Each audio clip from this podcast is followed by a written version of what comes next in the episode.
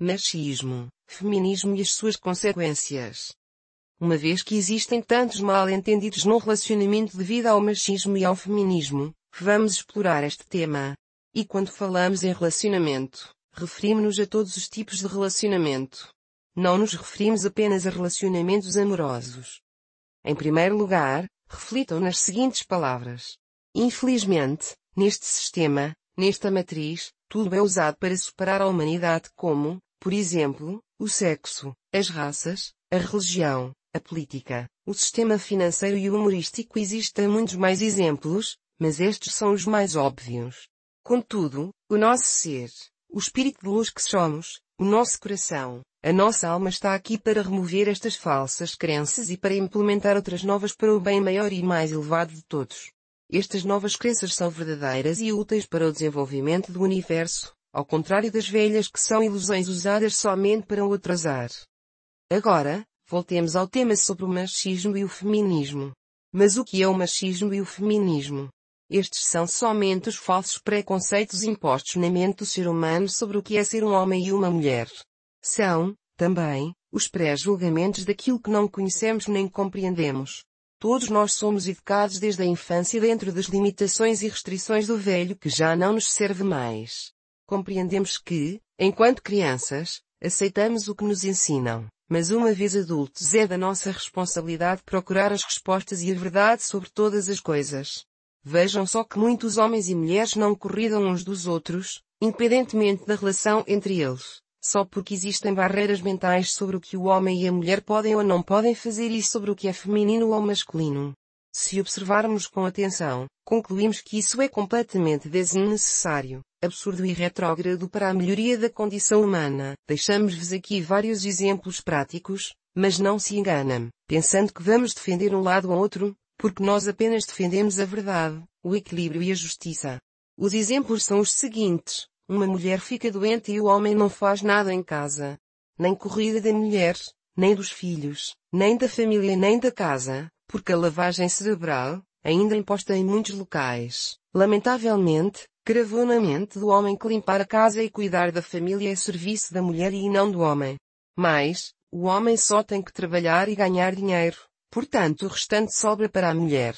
Como podem ver, neste caso, a mulher fica sobrecarregada.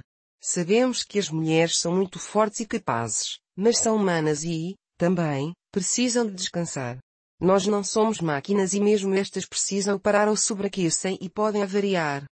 Outro exemplo, é um homem que não pode estudar balé ou qualquer outra dança, porque, na mente de muitos, é coisa de mulher e, caso o faça, ele é, imediatamente, rotulado como homossexual, recebendo muitas críticas infelizes. Mas se ele estivesse a praticar artes marciais não haveria nenhum problema, porque o homem tem que ser forte, bruto e violento. Isto faz algum sentido para vocês? Todos os seres humanos têm o direito de sentir as suas emoções e sentimentos e de as expressar, sejam homens ou mulheres, não é verdade? Quem não tem emoções e, ou sentimentos, não tem compaixão, pois não está a usar o seu coração. Como é óbvio, existem emoções descontroladas e equilibradas, mas, seja como for, todos nós temos o total direito de as exprimir. Cabe-nos a nós decidir como fazê-lo.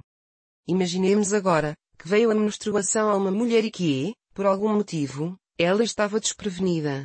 Por gentileza e compreensão, o homem poderia comprar os acessórios higiênicos necessários para a mulher. Mas por vergonha do que as pessoas possam pensar, porque é coisa de mulher, simplesmente, não o faz. Desde quando ajudar é coisa de homem ou de mulher, ajudar é coisa de ser humano com coração e alma de luz. É um gesto de bondade e de amadurecimento. Vocês não podem ajudar? A sério? A resposta está no vosso coração. Não estamos a julgá-los, apenas a fazê-los refletirem um pouco. Um outro exemplo, é uma mulher que não pode trabalhar nas obras ou que é, severamente, criticada caso trabalhe, porque é um trabalho para homens. Muitas pessoas pensam que a mulher é fraca, frágil, e incapaz de executar as mesmas funções que o homem.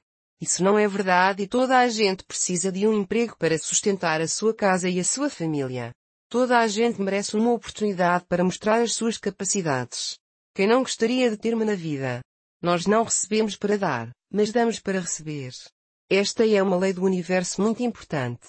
Pensem nisso antes de rejeitarem uma oportunidade a alguém. Poderíamos dar muitos mais exemplos. O simples gesto de um homem segurar uma mala para uma mulher já é motivo de embaraço. Não é apenas um objeto. Não magoa ninguém a não ser que esteja muito pesado.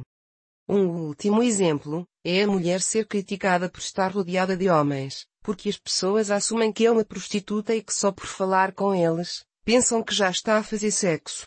Acontece muito nestes dias, é uma loucura. Felizmente, não existe ninguém igual e cada ser tem a sua própria agenda de alma com as suas lições de vida e experiências. O que nós aprendemos, outros ainda estão a aprender e o que nós estamos a aprender, os outros já aprenderam. Por isso, ninguém é mais do que ninguém. E todos nós merecemos amor e respeito. Para concluir, queremos vos dizer o seguinte.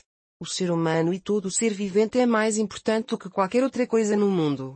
Nós não somos títulos, números ou objetos para sermos usados e manipulados pela escuridão.